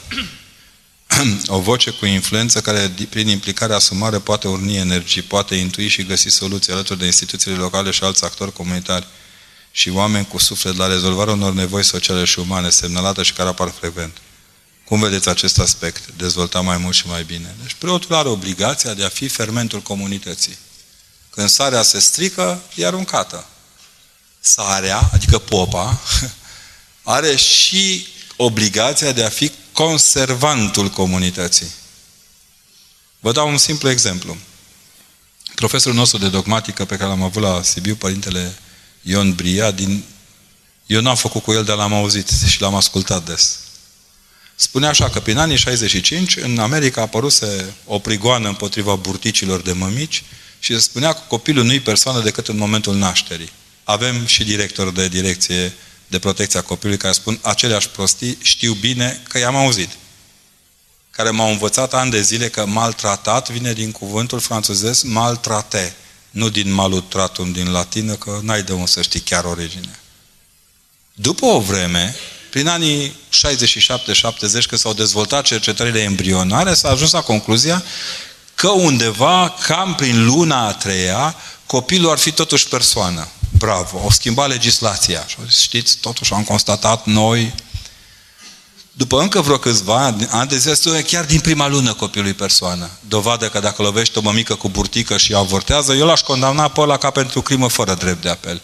Bărbațul să fie, în primul rând pentru că e bărbațul l-aș executa prima dată. Ba, după o vreme au spus clar că, știți, din momentul conceperii copilului, adică dacă are câteva zile acolo, el deja e persoană. Biserica spunea asta de câteva mii de ani. Ăstora le-au luat vreo 30 de ani de cercetări să ajungă tot acolo. Dacă biserica se alinia la sistemul legic al lor, trebuia să spună în 65 faceți avort liniștiți, în 70 vai de mine faceți avort numai până în luna a treia și pe aceea vai ne iertați, am greșit de fapt. Biserica nu se poate alia cu toate prostiile care se cred legi. Iar obligativitatea, preotul are obligativitate inclusiv în comunitățile noastre, preotul are obligativitatea, obligativitatea de a spune, bă, până aici democrația, de aici mănășturul. Dar dacă tu îl dai pe popă legat de mâini și de picioare, pe mâna primarului, politrucul șef, fost maestru fără școală, nărod cu acte în regulă, și la pe cine să șicaneze, că nu mai nimeni în sat, numai popa. Restor muri toți săracii. El pe la șicanează. Merge preotul sărac cu patru labe să ia banii pentru trei țicle și trei cuie bătute în perete. Și tot primarul îi face după aia plângere, că a folosit țigla să pună țiglă și cuiele să bată cuie. Că la noi dacă folosești corect banii publici, faci, o iei pe coajă. dacă îi șutești, ești apt de acces în înalta societate.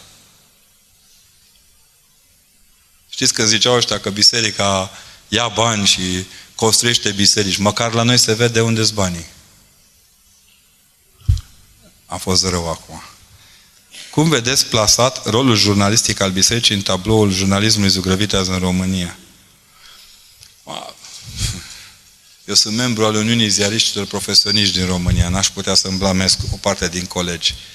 Dar ce avem noi în țară nu e jurnalism. La ce vă uitați dumneavoastră în general că televizorul ne sare în ochi? Este o încercare de a ne spune repede și prost ceea ce ar trebui să înțelegem în timp și bine. Uh, n-am văzut până acum o televiziune să-și ceară scuze când a greșit informația. Fake news e fake news și atât. Apare aceeași domniță, dulce și suavă, ca o garofiță, ca și cum n-ar fi spus prostiile care le-a spus. Ați remarcat ce ușor să trece la televiziune din dreapta în stânga, din stânga în dreapta, ca în vremea venirii comunismului. Gogonelele verzi s-au făcut roșii imediat de la bătaia soarelui de la răsărit. Întotdeauna este un soare care cultivă coacerea rapidă a elementelor. Uh, biserica are obligativitatea de a-și rosti apăsat și sincer crezul. Iar când este atacată, nu trebuie să se mai ofuscheze atâta, trebuie să mai și răspundă. Dacă are ce zice, să zică. Dacă nu, vorba unora la conunie, să tacă pe vecie. Sunt lucruri la care nu avem nicio scuză. Clar, proasta alegere a slujitorilor, uh, manipularea în presă a unor știri despre darul mălaiului și altele de genul ăsta sunt reale. Și unde să ne ascundem? După care deget? Le asumăm, trebuie convertite, viața preoților trebuie convertită în viața preotului. Sunt obligativități de fiș apostului. Să ne ferească Dumnezeu, când și preoții își vor pierde sinceritatea, clar, nu mai e nimic de făcut. Ce a vrut să ne transmită Mântuitorul când a spus jugul meu este bun și povara mea este ușoară? Exact asta. Când stai sub ascultare de Hristos, un prieten foarte apropiat, uh, era episcop, a ajuns mitropolit, spunea că, băi, când eram episcop, mi era mai ușor, că aveam un mitropolit și trebuia să stau în ascultare. Acum de când sunt mitropolit, mi-e greu tare. Mă uit, mă duc direct la prea fericitul. Adică dacă n-ai nimic deasupra capului, asta e greutatea. De ce existăm noi oamenii? De ce trăim noi oameni doar 80-90 de ani, doar, da? Și apoi murim. De fapt, noi nu murim, dar ne prefacem așa un pic. Vezi că nu zice, mort un domnul, ci a dormit un domnul. Tragem un pui de somn. Până intrăm în veșnicie. Uh, eu am avut un moment foarte greu ca să înțeleg cum vin lucrurile astea, dar m-au lămurit tot copiii. O bun, domne, dască, cei mai buni dască sunt copiii. Un puști care și el săracul s-a grăbit să plece. Spunea la un dat, părinte, nu ți-e frică, ne întâlnim. Aha. Om avea dreptate. Ei doar ne așteaptă mai repede să ajungem. Și uneori și noi ne grăbim. Ce ne puteți spune despre conceptul omul, familie, din perspectiva responsabilităților pe care familia religioasă le are în creșterea, educația și formarea copiii pentru a deveni mai târziu oameni în familie și nu pentru a-i abandona pe unde pot, chiar și înainte de a fi creștinați prin botez, pentru că apoi politicile sociale și de ocrotire să intervină în destinul lor. Biserica nu gândește om-familie. Omul nu e întreg decât om fiind. Iar om fiind, nu ești întreg decât Adam și Eva. Adică biconstructor al fericirii celuilalt. Cred că de mult și-a pierdut influența biserica în a spune oamenilor că trebuie să-și crească copiii. Din nefericire, batjocorită, hulită și flecmată așa tot timpul între felinare, biserica s-a retras un pic, pentru că nu poți să mergi contra valului la nesfârșit, obosești. Iar cei care ne învață că putem, nu vi se pare interesant că aceleași televiziuni care ne îndeamnă să trăim liber, după aia sunt triste că unii în libertate abandonează copiii. Și fac emisiuni grele care salvează România, ne mântuie pe toți. Lumea e plină de oameni care reprezintă adevărul cum îi taie capul. Și aici e una dintre marile noastre probleme actuale. Dar nu numai în România, stați neliniștiți, că nicăieri nu e altfel. Europa toată e într-o astfel de criză. În toată Europa este o astfel de criză și nu Nu hashtag-ul e cheia. Îmi pare rău să o spun. Cheia rămâne crucea. Cine asumă în crucea lui Hristos realitatea socială, salvează. Cine nu, pa. Este o iubire cea mai scurtă și sigură care spre mântuire? Nu. Cea mai scurtă cale este mâna întinsă de Hristos. Apucați-o cum vreți, prin smerenie, prin iubire, prin ce vreți, dar luați mâna, Pun, luați, luați-l de mână. Există vreo diferență între a fi ortodox și a fi creștin? N-ar trebui să fie. De uneori ortodox și cred că sunt judecătorii celorlalți. Nu-i pe fișa noastră, da? Al judeca pe celălalt că nu crede precum crezi tu, nu intră pe fișa postului. Pot lucra mirenii rugăciunea inimii? Păi cine să oprească? Păi ce călugării nu sunt tot mireni? Călugării în statut sunt trecuți mireni. Acum, niște mireni cu barbă și cu rochii lungi, dar mireni. Da? Drumul în viață ne-l alegem singur, dar pot exista și situații în care ne alege bunul Dumnezeu. Bunul Dumnezeu nu face decât să ne îndrepte așa câte un pic. Dar nu ne schimbă drumul. Drumurile nu, nu pot fi schimbate în viață. Oamenii pot fi schimbați pe drum. Cum este în împărăția cerurilor? Păi n-ați văzut când au colindat părinții, ați gustat. Dacă ați fost la liturghie de dimineață, ați gustat. Dacă ați stat un pic atent la, la naiul Benedictei, ați gustat. Se poate vorbi astăzi de un gulag românesc, păstrând proporțiile timpului istorico-politic de care îl trăim și dacă da, cum se manifestă și care ar fi consecințele? Nu, nu, nu. Să fim serioși. Faptul că unii fură de sparg și pe să dau deținuți politici să le fie rușine. Nu, e un gulag. Nu e cazul. Nu-i extermină nimeni. Doar îi trimite unde le e locul. Nu pot, ce să compari? Am auzit un fost prim-ministru pe care inteligență m-am bazat multă vreme, cu se compara el cu Iuliu Maniu, cu Păi chiar așa să ne fi pierdut bunul simț al măsurii în halul ăsta mi se pare penibil. Poate că ar trebui să învățăm în schimb altceva. Cel mai grav lucru întâmplat în istoria modernă a României n-a fost prezența comunismului, ci fenomenul Pitești, unde ni s-au decapitat câteva generații de intelectuali. Când vedeți, vedeți câțiva tiriplici ajuns în funcție de răspundere și încercând să facă pe, pe intelectualii, de acolo ni se trece. Pentru că o parte din creierele mari ale României au fost executate. Mă gândeam zilele astea, în urmă cu câteva săptămâni, când am fost să filmăm la Iud pentru Bucuria Credinței de la TVR. Cu cine să-l compar pe Mircea Vulcănescu? Economic vorbind. Cum să compari? Hai să nu mai dăm exemple de dreapta. Uh, cum să compari pe Lucrețiu Pătrășcanu, na, ca să avem și unul de stânga, cu băieții moderni, că eu sunt înspăimântat, deci în mintea mea, să știți, eu sunt într-o mare derută.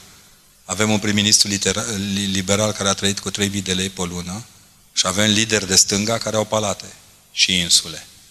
Pe ce lume trăim? Ce nu vedem? Ce s-a stricat acolo? Pitești. Aiud, Gherla, Râmnicu Sărat, Țighet. Acolo am ucis orice șansă de a fi un popor întreg. Când dintr-un popor se rup vertebrele care dau inteligența, poporul începe să capete e mai, mai puțin decât biped. Am ajuns în această lume din întâmplare, niciun caz, nici măcar când din întâmplare s-au culcat mami cu tati, nu, niciunul nu suntem din întâmplare. Întâmplarea, dacă vreți, este numele sub care Dumnezeu funcționează incognito prin viețile noastre. Atât. De ce a fost creată biserica, dacă ne putem ruga oriunde și Dumnezeu este pretutindeni? Acum, este Dumnezeu pretutindeni, dar ca orice Dumnezeu are și El puncte de sprijin. Biserica nu înlocuiește templul Vechiului Testament, ci din contră lărgește. Până dacă aproapele meu este altarul meu de bine, înseamnă că biserica e pretutinde. Care este modalitatea adevărată de a ne cunoaște pe noi înșine, trăindu-ne propriile situații de criză, ne lăsându-i pe alții să trăiască în locul nostru. Știți, când ne e rău, rău, rău, nu mă refer acum la rău de beție, când suntem bolnavi tare, ceilalți pot să ne dea medicamente, pot să ne sprijine, pot să... dar nu pot trăi în locul nostru. îndrăznesc să spun, boala e a noastră. Nu poate trăi altcineva în locul nostru. De unde știm că există Dumnezeu? Și din faptul că nu știm că există. Da? E, Dumnezeu nu există. Ideea de a exista un Dumnezeu este atât de paradoxală. Dumnezeu nu există, Dumnezeu este. Domnul Dumnezeu în Vechiul Testament nu spune eu sunt cel ce există. Eu sunt ceea ce sunt. Nici nu se stresează măcar. M-a întrebat, m-a întrebat unul odată, zice, părinte, dacă de unde să știu eu că el există? Păi zic, întreabă-l tată. Păi dacă eu nu cred că există, atunci nu-l întreba. O să-ți răspund oricum. Calacică, eu nu cred că Dumnezeu există pentru că nu-l văd. Zic, bagă deștul în priză, că nici curentul nu-l vezi, dar cu deștul în priză e nașpa. Nașpa rău. Uh, în ce limbă se presupune că au comunicat Adam și Eva? Se presupune că au comunicat în limbaj mimico-gestual în prima fază. Fără glumă. Nu?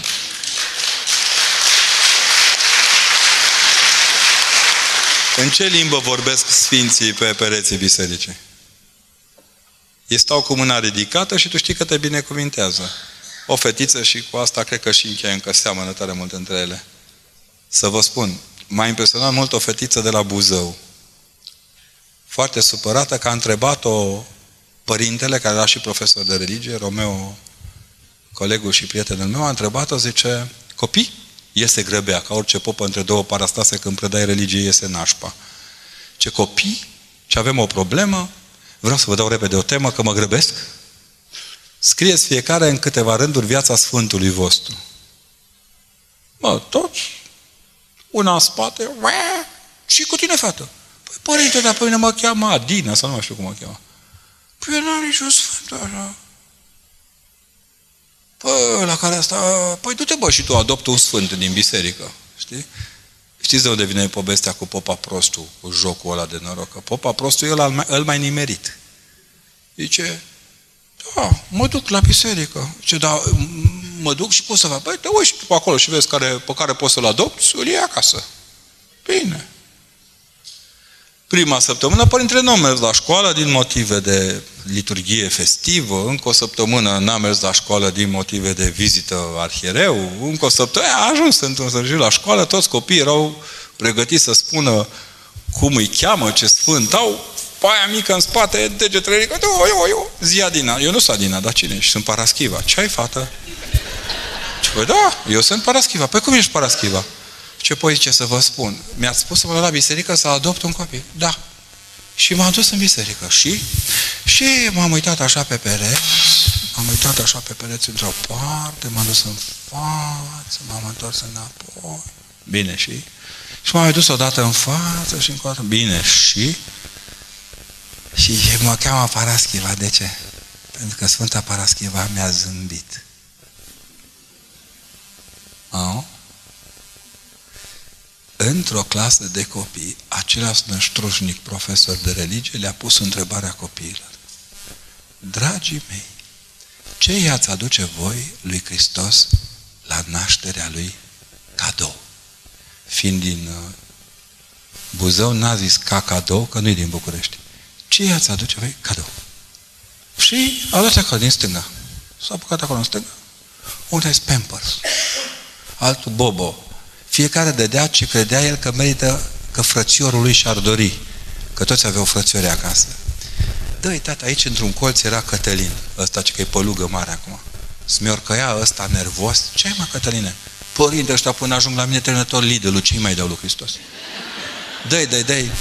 Lasă, lasă-mă că te mai gândești și tu. Mă mai gândesc. Dă-i au căutat. Fiecare a dat câte ceva. Copiii sunt...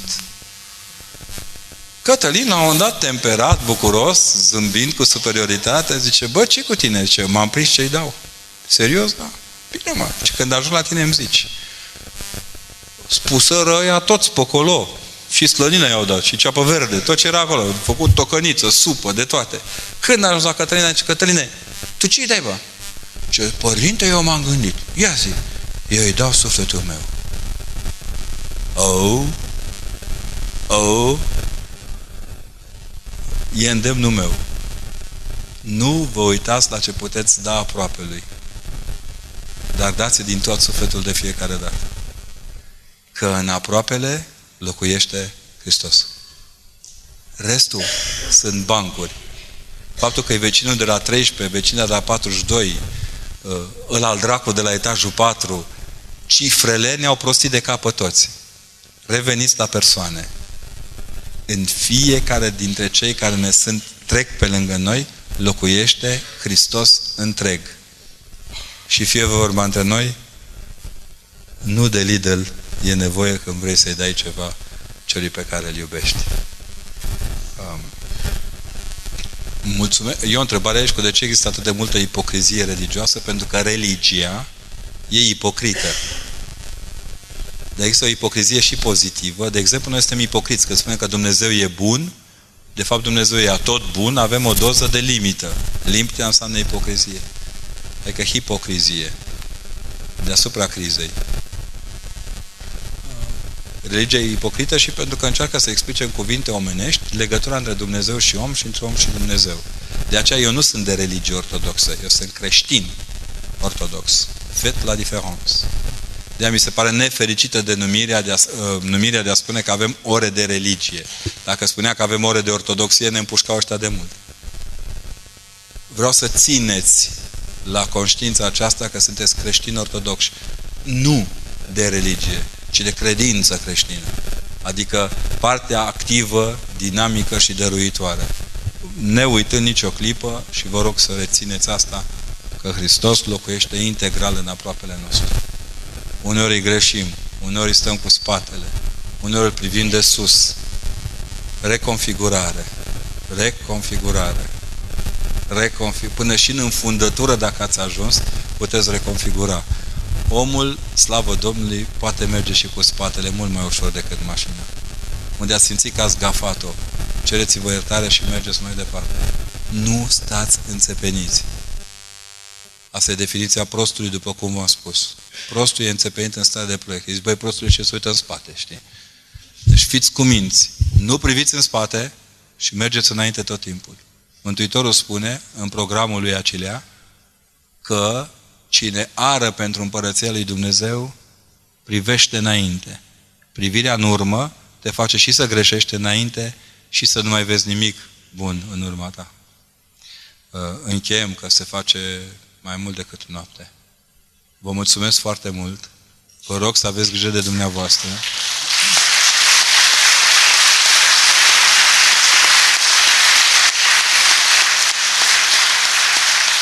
Nu luați în seamă toate balivernele mele. Țineți minte doar ce vă este de folos. Rugați-vă pentru pacea României, nu pentru pacea de sus. Caia e acolo tot timpul. Pacea dintre români dă dimensiunea păcii României. Să știți că în ciuda aparențelor, trăim o prigoană a omului de către om la fel de periculoasă ca cea dinainte. Știți că înainte se spunea că înainte a existat exploatarea omului de către om. Da, așa e. Acum e invers. Vă rog să fiți cuminți, să vă destindeți, să zâmbiți mai mult. Recăpătați-vă hohotele de război, oameni buni. Chiar nu-i periculos să zâmbești în România. Încă. Și dați slavă lui Dumnezeu că în ciuda tuturor aparențelor, pământul acesta nu este al nostru. Nici al urmașilor noștri ci al urmașilor, urmașilor noștri, până în veacul veacului. Câtă vreme avem cui lăsa, înseamnă că avem și ce lăsa. Să nu vă temeți. Fruntea sus, privirea înainte. Ma director general, mulțumesc mult. Sorana, mulțumesc mult. Le mulțumesc colegilor din, direcții, din toate direcțiile că vă faceți datoria în ciuda politicienilor. Doamne, iartă-mă că am zis-o. Le mulțumesc celorlalți care sunteți antrenați în uh, construcția siguranței orașului, știu bine ce zic acum, și, nu în ultimul rând, vă mulțumesc celorlalți, celor care suferiți în tăcere, care în rumoarea asta generală de scâncete de milogi, reușiți să vă țineți nodul în gât, să vă rugați și să ne ajutați să vedem că între inteligența sărăciei și sărăcirea inteligenței e mare diferență. Mulțumesc, vă îmbrățișez, spor la treabă.